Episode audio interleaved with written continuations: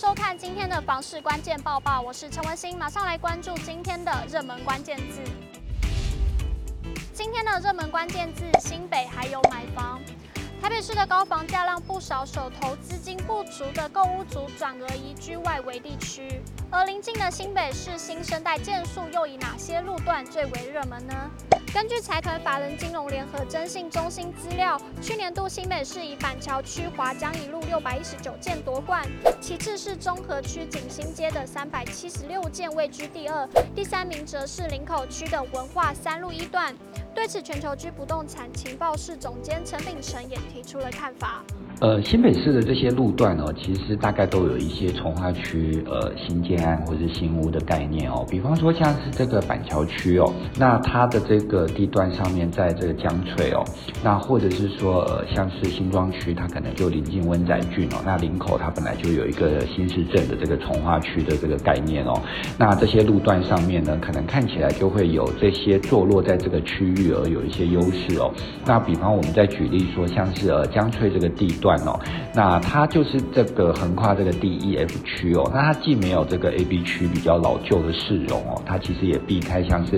C C 区有这个闲屋设施哦，那它当然有比 G 区的这个开发的情况上面也比较成熟，它本来就蛮多的新案都在这个区块哦，那所以在这样的情况上面，当然我们可能就会看到这这次的这个数据的表现。那像是新庄区的这个地段，它由这个副都心往这个棒球场这个方向哦，那或者是。说像林口区，它可能是从 A 九 到家乐福商圈这些，呃区域来说的话，它其实在这个整体的生活机能性上面都蛮成熟的哦。那这个呃路段区域上面也不少的这个新建案哦，可能都会加温这个呃数据上面表现的这个热度哦。那另外在中和区的这个区域哦，虽然它其实呃相对之下新案比较零星哦，但是呢它也算是一个有这个工业区块哦，以及这个办公地带的这个重镇哦。那上班族群这个租市场来说的话，其实状态也还不错哦，而且其实中永和它本来就因为这个跟台北市地缘的邻近性，所以它在整个这个区域机能性上面，其实相对之下有这个呃便利性的状况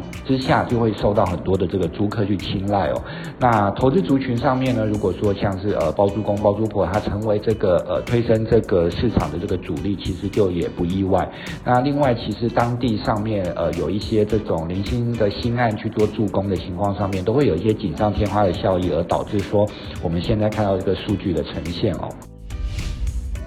今天的精选新闻，首先来看到夏季月份的电价将启用，这县市的节能补助最高二十万。炎炎夏日正是用电的高峰期，面对即将启用的下月电价，不少人正在为家中的电费高涨头痛。台南市政府规划多项多元的节能方案，包括智慧用电管理系统、降热降温辅助设施及冷气机清洗等补助，依照不同用电规模，最高可补助二十万元，民众可于六月三十日前申请。日前有民众致电税务局询问为何继承土地免税没了，税务局回应原来是少做了这件事情。新竹县政府税务局近期接获民众陈先生电话询问，自己继承父亲原有免税的土地使用情形没有改变，为何却要课征地价税？税务局表示，陈先生继承的土地为原核准与农业经营不可分离课征田赋之土地，纵使实际使用情形未变更，